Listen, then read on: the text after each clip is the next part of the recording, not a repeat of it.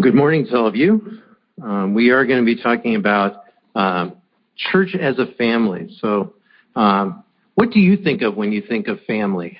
Um, I remember when I was a boy, there's a verse in Proverbs that um, says that a brother is born for adversity. And um, I remember thinking, you know, that's absolutely true. My brother causes me all kinds of adversity. And and I wish I was an only child.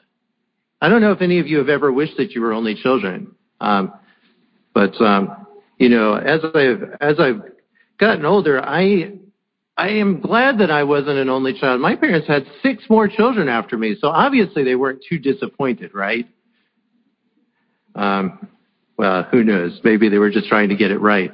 Um, so either way, I had lots of times when I was bothered having siblings. I uh, remember going to the zoo, and um, the zoo is um, a place that's a wonderful place full of animals. And it always seemed like my family went to the zoo when it was 98 degrees and high humidity. Um, and so we'd be walking around almost collapsing from dehydration. And um, and um, this was back whenever there were only three children in the family. And um, my parents would buy one drink for all three of us to share. And it's a wonder I survived, um, but I did. Um, so if you all never had the joy of sharing a drink um, with some people that you really didn't want to share with on a very hot day, um, well, you can feel my pain anyway.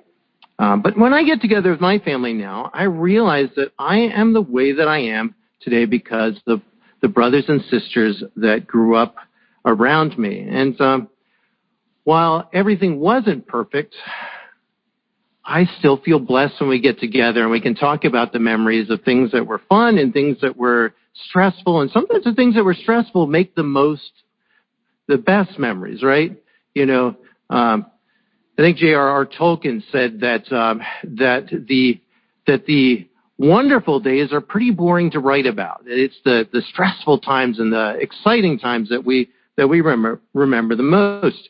Um, but we're going to be talking this morning about the church as a family. And, you know, depending on the family that you grew up in, that may not sound like a good thing or it may sound like a wonderful thing. Paul uses three different um, main ways of describing the church when he writes about it. So the first term that he uses is one called ecclesia. Um, and um, you've heard the, um, the word iglesia in um, Spanish, um, that's derived from that same word. And it's a term that means assembly in Greek. So it means called out. It does not specifically refer to a Christian gathering, but the Christians use that. They Paul used this um, term a bunch of times. If you look in the New Testament, it's used about a hundred times. And usually the translators translate it as church. The second thing that he uses to t- refer to the church is um, soma. Um, does anybody know what the word soma means in, in Greek? Well, it means body. There's, I don't know how you would know that unless you studied Greek. So um, I didn't know it. Um, this is a metaphor speaking of a local congregation and the different talents and gifts that are housed within the congregation. So we think about the body and all the different parts of the body that work together, and Paul is describing the way in which we all work together. And finally, he refers to the church as a family. And we see this not only as um, ways in which he describes it, but also the terms he uses in addressing um, the people that he's writing to. He uses terms like brothers, father, inheritance, sons, and child over 170 times in his letters. And many modern translations choose not to translate all these words. They'll often put pronouns in place of brothers, um, or even just leave them out completely. So if you would look at 1 Corinthians 6, 1 through 8, um, it uses the words brothers four times in the Greek in addressing an issue around someone in the church suing somebody else. The NIV only translates two of these as brother, and the NRSV leaves the term brother out of that passage completely. But Paul is telling the church that they are brothers, and that people in a family have a responsibility to figure things out without getting people outside the family involved. And I understand, you know, modern editors think that it's boring to repeat the same word over and over again, and so they try to make things flow better in English. Um, but the point is really that Paul wanted the churches to hear that their churches were family groups. Um, and this impacted them in three different ways, um, four different ways. First of all, emotional bonds. So there's an emotional bond between people within a church group that should experience with each other that they don't outside of that church group. Second thing is family unity, the interpersonal harmony and absence of discord within the church group. And we see this on this verse up here, right? Acts 4, um, 32. It talks about being of one accord and not having discord and sounds perfect, doesn't it? Um, and yet we know that churches aren't exactly like that. And families aren't like that either. Um, families are not without discord. Um, but there is an underlying knowledge that even when there's tension, they are still members of the same family and they're going to work through it. Um, and I was thinking about this, and I think there are three ways that families deal with with tense situations. Um, so these three ways are domination, distance, and dialogue. So just to, this is kind of a rabbit trail, but domination is where one person just sets the sets the decisions, um, and often it's just the person who is just the most um, aggravating, and you just you're just like, well, let's just do what he says or what she says because we just, you know, we're not going to hear the end of it if we don't, so we'll just do it. Um, distance is avoidance, so you just you just don't spend much time with your family. You get away from them, and you just feel just you know actually tense whenever you just think about going to be with them. And the last thing is dialogue or discussion, we could say, where we sit down and we listen to what somebody else has. And at the end of the day, we don't always agree on everything, but we are still family and we love each other in spite of it, and we're willing to accept each other. So emotional bonds, family unity, financial solidarity. It's a sharing of resources within a church group that take care of people who have fewer material blessings. And the last thing is family loyalty. There's an undivided commitment to God's group that trumps all other relationships. And each one of these ways of talking about church gets at a different aspect of what church is. And I think Americans have a little tendency to be focused on the first two parts of these um, the church assemblies, gifts of people, and not so much on the family aspect of church. So we're individualistic. We think about ourselves as individuals, our relationship with God as our own individual relationship with God, and hopefully the church doesn't get in the way. Um, but maybe we need to ask the question this morning, not what can my church do for me, but what can I do to strengthen and encourage the brotherhood? So Jesus' hard saying. So I don't know what you all think about when you think of Jesus' hard things. Jesus said a lot of hard things, um, but there are two passages in particular that people struggle with. Um, one is in Matthew chapter 12, verses 46 through 50. And it says, While he was still speaking to the crowds, behold, his mother and brothers were standing outside, seeing, seeking to speak to him. Someone said to him, Behold, your mother and your brothers are standing outside, seeking to speak to you. But Jesus answered the one who was telling him and said, Who is my mother and who are my brothers? And stretching out his hand towards his disciples, he said, Behold my mother and my brothers, for whoever does the will of my Father who is in heaven, he is my brother and sister and mother. And when we read this, it just seems like Jesus didn't respect his family. You know, here's his mother, Mary, who shows up and he doesn't even step aside to, to spend a little time talking to her. His brothers are there and he's he's just too occupied. And you know, we'd say, well, he just doesn't value the the important people. You know, who knows how many times Mary, you know, got up early in the morning and made whatever toast for him, and um, and he's he doesn't appreciate that. The second is in Luke 14, verse 26. It says, If anyone comes to me and does not hate his own father and mother and wife and children brothers and sisters, yes, and even his own life, he cannot be my disciple. And I think a lot of times when we read these passages, we temper these statements of Jesus. We, we just say, he's not saying to hate our families. He's just saying, love me more than them. Just, you know, if they're going one way and I'm going the other way, just, just come with me. But, you know, we, we don't, we don't really like the idea that this means that we're to, um, to hate our family. But the point Jesus is making here is that he is calling us to a new family. This new family takes precedence over everything else. Jesus is our brother, God is our father, and we will do whatever we need to fit into that family, even if it means a separation from other families that we have, other blood bonds that we have. And I don't think we understand this because, you know, when you look around, you probably see some relatives of, of yours. Um, but for the early Christians, this was a decision that they were making to separate themselves from their family. If you go to an Islamic country today and somebody makes a decision to choose to follow Jesus, they are separated from their families. Their family may not eat with them again. They may actually be persecuted because of that decision. The same if you would go to an Orthodox Jewish family. They cannot accept the fact that somebody has chosen to follow Jesus. When Apostle Paul chose to become a Christian, he couldn't go home for Thanksgiving anymore. Of course, they didn't have Thanksgiving, but that's beside the point. The point is that it separated him from his earthly family. And at best, there was an uneasy tension between these early Christians and their biological families. Um, and more often than not, there was just flat out antagonism. You are destroying what we believe in, what we grew up with. What does this mean? And Jesus is saying, you have a new family.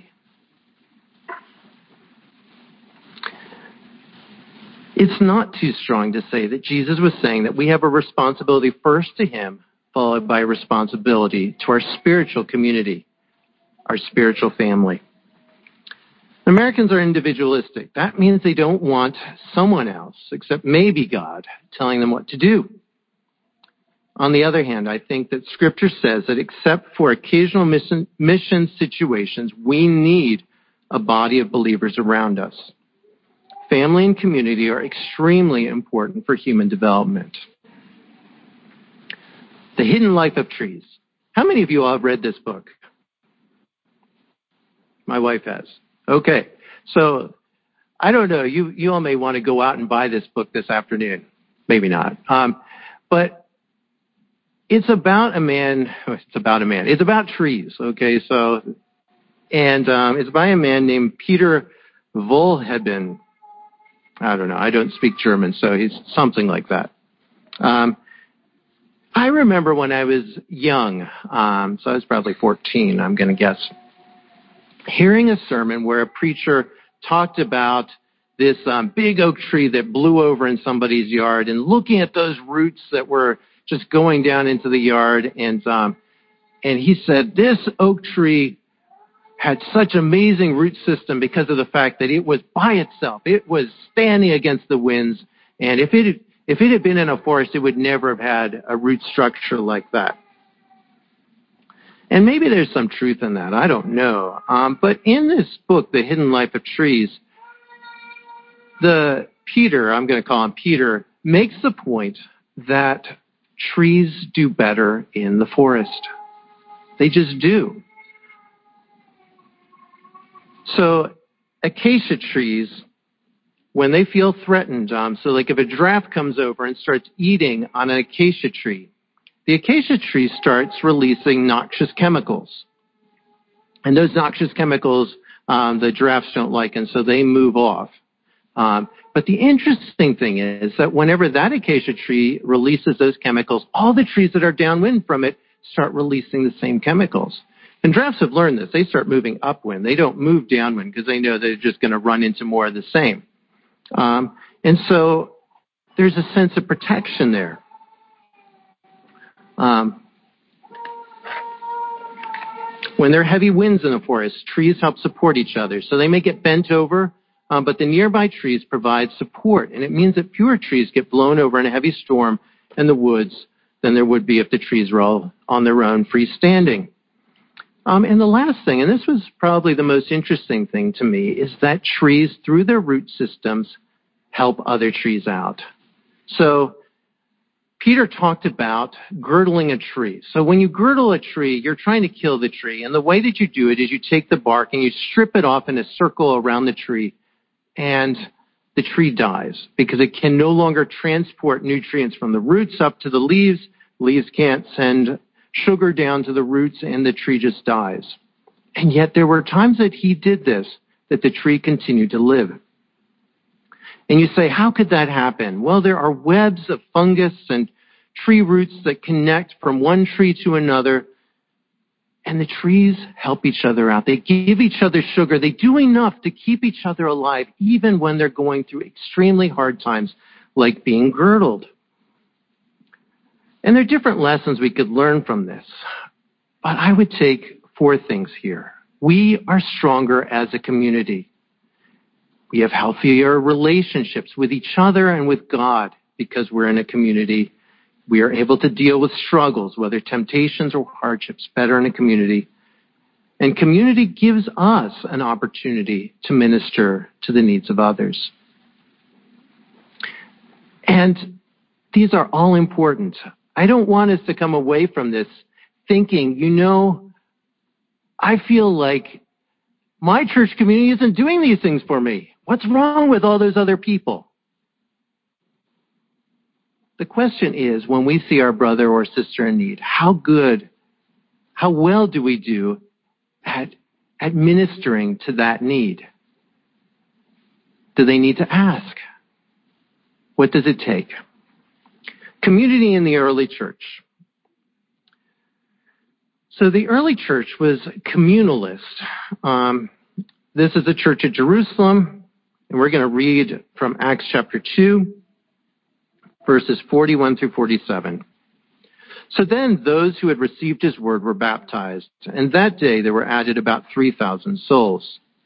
So this is at the end of the first sermon Peter preached at the day of Pentecost, and a bunch of people um, became part of the church. So suddenly the family grows. There says earlier that there were about 120 people in the upper room, and then suddenly there are 3,120. So it's a lot of people. Makes um, for rapidly expanding um, family. So you know you've heard of people having triplets, maybe, or I don't know. I've, I've read about stranger situations than that. But adding 3,000 children at once to your family would be a challenging situation. So what did they do to address this? They said they were continually devoting themselves to the apostles' teaching and to fellowship, to the breaking of bread and to prayer. Everyone kept feeling a sense of awe and many wonders and signs were taking place through the apostles. And all of those who had believed were together and had all things in common. And they began selling their property and possessions and were sharing them with all as anyone might have need. Day by day, continuing with one mind in the temple and breaking bread from house to house. They were taking their meals together with gladness and sincerity of heart, praising God and having favor with all the people. And the Lord was adding to their number day by day those who were being saved. And this is the earliest description of the early church. It includes a number of things, some of which we've already talked about. So it talks about them um, um, praying together, um, breaking bread together, and I think this is specifically speaking of, of having communion together. They listened to the apostles' teaching and they shared financially together. And the financial sharing was a big deal. It didn't always look like communalism. So, you know, when we think of um, communalism, um, you know, we think of like uh, um, Hutterites. Um, so Hutterites have real communes. They have a bunch of people who get together. None of them owns property individually and they all just live together and they work together and they do stuff together. Um, and if you leave the commune, you have nothing. They may give you some clothes and um, some different things like that, but you're on your own. Um, but most of the early church didn't actually look like that. At the same time, they really did see that they had a responsibility to people. So there's a, a story um, Um, this is a true story. Um, and we only know this because of a bishop named Cyprian. So Cyprian was a bishop in North Africa around AD 250. And we just know his response to somebody else's letter. So somebody in a community said, you know, we've got a church member who was an actor. And we asked him to stop acting because um, plays back in those days were pretty uh, raunchy things, and they just didn't want him to be an actor. And he said, um, he said, sure, I'll stop acting because I'm a Christian. But then you know what he did? He started an acting school. So he was teaching other people to be actors. Um, and we don't think that this is a good idea. What should we do?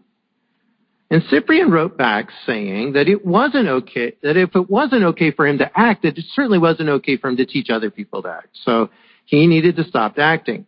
But he went farther to say that if he was going to have that school shut down, the church needed to support him while he looked for other avenues of work. And he said, if you all do not have the funds to support him, we in North Africa will foot the bill we will do what it takes to make sure that this brother has the financial resources in order to continue in his Christian walk. And so maybe we see two things here. First of all, is that in this situation, the church had direct input into this man's life and his livelihood. And second, that they were willing to share the financial cost of a decision that they thought this man should make in his own life. Acts chapter 4. We're going to read verses 32 through 37. And the congregation of those who believed were of one heart and soul, and not one of them claimed that anything belonged, belonging to him was his own, but all things were common property to them. And with great power the apostles were giving testimony to the resurrection of the Lord Jesus, and the abundant grace was upon them all. For there was not a needy person among them, for all who were owners of land or houses would sell them and bring the proceeds of the sales and lay them at the apostles' feet, and they would be distributed to each as any had need. Now Joseph, a Levite of Cyprian birth, who was also called Barnabas by the apostles, which translated means son of encouragement, and who owned a tract of land, sold it and brought the money and laid it at the apostles' feet. So I don't know that they had no individually owned property. I'm guessing that they probably did have some stuff that they owned themselves. Um, but the important thing was that they wanted to give as much as they could in order to see that people's needs were met. Um, we know that later on there was conflict because some of the widows thought that they weren't being cared for as well as some of the other widows. And I don't think this was a tithing situation. This wasn't a situation where people are saying, well, how much do I need to give in order to meet um, 10%, say? of my income. It was just more of a situation where they said, you know, I have this thing. I don't need it and I want to give it to help other people. Um, if you all have read about early Anabaptists, they were accused by non-Anabaptists of being communal. And, um, and they were pretty quick to say, we are not, but we are willing to give as we are able. So the early church provided spiritual support for their members as well. So it's not just financial stuff. I think about this in terms of prayer. Um, so we've talked about this a little bit already, um, but we know that they had overnight prayer meetings. So when Peter was in prison and they were just beside themselves, they got together and they prayed for him, and they were going to go all night if it took that. Um, of course, he showed up before they got done. So that was an answer to prayer. In Acts chapter 15, we find the Jerusalem Council, and this was a, a situation where they were trying to decide what sorts of requirements to have of the Gentile believers. And the blessing about what parts of the discussion that we have recorded by Luke are that they're not focused on what would be best to ask of the Gentiles, but also not offend the Jews. Um, but they were trying to figure out what is it that that we can have that would be balancing, something that would minister to both both groups' needs. Because the Jewish people had certain things that they just thought were terrible. And if they said, you know, Gentiles, you can do anything you want, don't worry about it, then that would be, that would just really offend the Jewish people. And so it's a question, what decision can we make that will, that will have consensus? And they decided, you know, we would ask the Gentile people not to um, have, eat meat offered to idols and not to um, eat um, meat with blood in it. So they've provided spiritual support. They disciplined members. And I would rather not focus on this over much, um, but there's no doubt that there were situations in the early church where people got out of line. They were doing things that they should not have been. Uh, Matthew 18, verse 15, talks about the way to address a brother who is not behaving appropriately. Um, and if you look at it, it says, you know, go individually, go with another person, go with a larger group, and finally bring it to the church if they're just not listening. But the goal is restoration. Galatians 6:1 talks about this same thing, and it it says that the goal in all dealings with someone who is dealing with sinful behavior is restoration. Um, we don't want to see the church have things within it that aren't um, that aren't Christ honoring, but at the same time, we want to see people draw closer and closer to Jesus. And I think these sorts of situations are very challenging. Um, um, at communion, we ask ourselves um, if we are right with God. And, you know, we often say things like, you know, if I have anything in my life that that you see that isn't what it should be, please come and talk to me. And yet, I think it's hard to accept that when somebody brings that to you. Says, you know, I, I'm I'm a little discouraged with this thing that you're doing or that thing that you're doing. Um, and yet we need to remember when somebody comes to us with something like that, that they aren't excited to come up to us and tell us that. I mean, unless there's something wrong with them. Um, and that even if the messenger isn't perfect, we can learn something from it. So they were focused on living holy and sanctified lives together in the early church.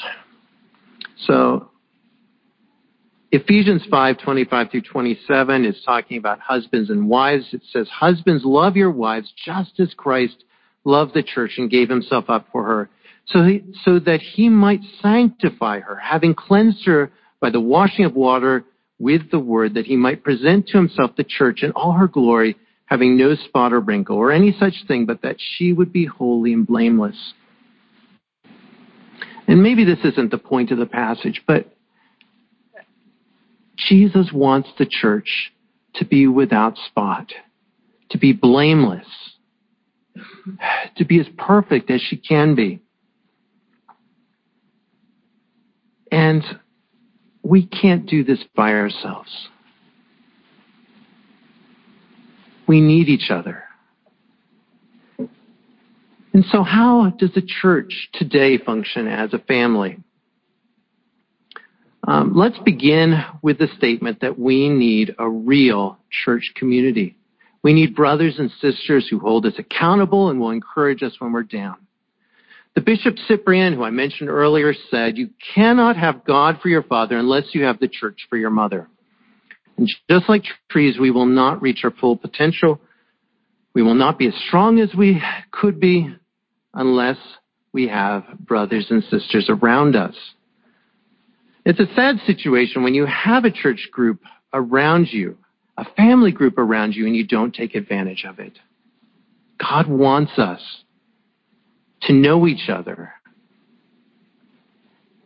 and for us to be a real part. So, what does this mean? So we share material possessions with each other. We've touched on this in the early church. 1 John 3, 14 through 17 says, We know that we have passed out of death into life because we love the brethren. He who does not love abides in death. Everyone who hates his brother is a murderer, and you know that no murderer has eternal life abiding in him. We know love by this, that he laid down his life for us and we ought to lay down our lives for the brethren. But whoever has this world's goods and sees his brother in need and closes his heart against him, how does the love of God abide in him? And John asks that question, doesn't he? If you see somebody in need, particularly in the church family, and you have the ability to meet that need and you don't do it, does the love of God really dwell in you? And I think John would have said no. And we said, well, you know, it's sort of growing and do different things with that. Um, but it's more than just money, isn't it? It's it's time. It's it's emotional support. It's all sorts of different things. And I think we need to be careful because, you know, in Mennonite churches, there are a lot of family, blood family relationships within the church. And it is much easier to spend time and give, um, give emotional energy to those people that we're blood related to. We grew up with those people. And, and yet Jesus is saying, John is saying here, you need to be willing to give to those people that you are not blood related to, but because we are both stepbrothers and sisters of Jesus. So we share material possessions and other things that we have with others. Second thing is we share our hearts with one another. 1 Thessalonians 2, uh, verses 17 through 3, verse 4. But we, brethren, having been taken away from you for a short while in person, not in spirit, we're all the more eager with great desire to see your face. For we wanted to come to you, I, Paul, more than once, and yet Satan hindered us. For who is our hope, or our, or joy, or crown of exaltation? Is it not even you in the presence of our Lord Jesus that is coming? For you are our glory and joy. Therefore, when we could not endure it, when we could endure it no longer, we thought it best to be left behind at Athens alone.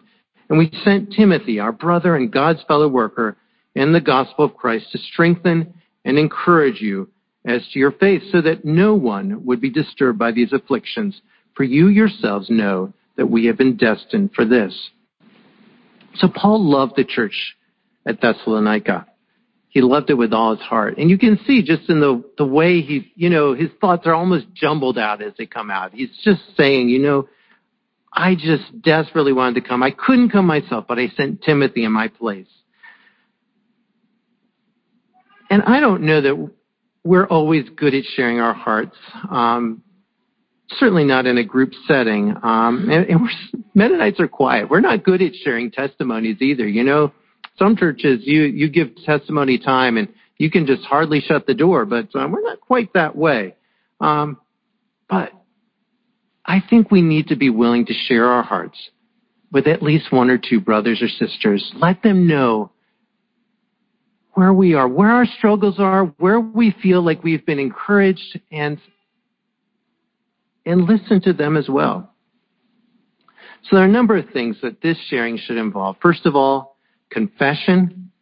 Um, I'm not going to read it, but James 5:16 talks about confession, and confession is important. Um, the reality is that many people within the church are dealing with the same kinds of temptations and struggles that you are. We're just not very good at sharing it. Second thing is emotional struggles and pain. 1 Timothy 4, 9 through 11. This is from the last letter that Paul wrote, and he says, Make every effort to come to me soon. For Demas, having loved this present world, has deserted me and has gone to Thessalonica. Crescens has gone to Galatia. Titus to Dalmatia. Only Luke is with me. Pick up Mark and bring him with you, for he is useful to me for his service. So Paul was struggling with being abandoned here. Um, his doctor was still with him, so that's something, right? But other than that, he felt alone. And not all the people had left for bad reasons. You know, the only one who we read here who had left for a bad reason was Demas. But Paul still felt alone. And he wanted Timothy and he wanted John Mark to come and share with him a little bit as he was looking at an execution. And we hear his heart, a desire to see the church grow. But at the same time, he personally needed someone around him to encourage him.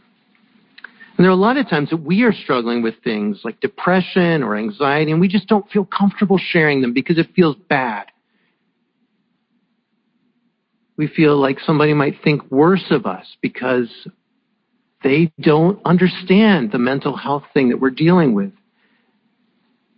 And yet, putting a smiling face on a dark interior is not what God has put the church here for. We can be vulnerable here. We can share what's going on inside. Maybe not with everyone, but with someone. We don't need to look perfect. The opposite of addiction is community. I didn't make up that quote, but I think it is true. Galatians 6 2 says, Bear ye one another's burdens, and thereby fulfill the law of Christ. For if anyone thinks he is something when he is nothing, he deceives himself. Proverbs 27:17 says, "Iron sharpens iron, so one man sharpens another." And the point is that when we are struggling with something, it is not sufficient just to confess it personally to God and then go on to fall again. We need brothers and sisters who will encourage us, who will hold us accountable. The question you need to ask yourself this morning is do you want to be free from whatever that thing is that you're struggling with? Do you see yourself as a slave of sin? Are you willing to do whatever it takes to be free from that burden? And if you're struggling with something, you need family. We say embrace pain and grow beside each other. Robert Frost wrote a poem called The Death of a Hired Man. And maybe some of you all have read it. Um, but there's a famous line in that poem that says, Home is a place where when you have to go there, they have to take you in.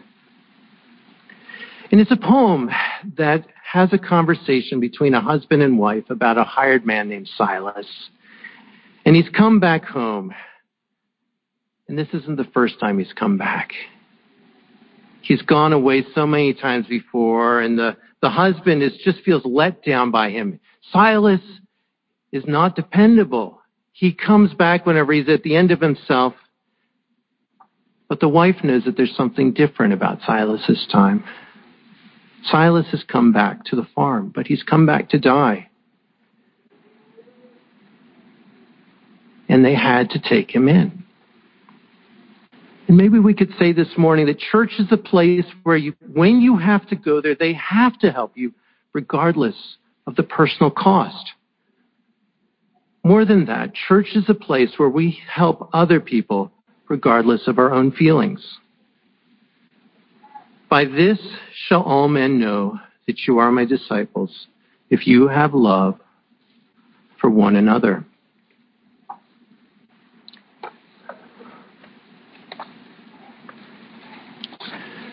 So, the church creates connections that are just really important, and I think we undervalue it. Um, we value it in a sense, and yet at the same time, these connections are deeper than family connections. We won't have the same level of relationship with everyone within the church, but we need to be open that whoever comes to us that we're going to, to help them. And because of our setting, when we choose to join the church, we are not separating ourselves from our families in the way that someone in the Middle East or India might be doing. But we do need to understand that our connection with the church is really important. And when we are saved, we are saved not just into an individual relationship with God, but into a church family. Going back to the trees that I talked about at the beginning, trees have no control over where they're planted.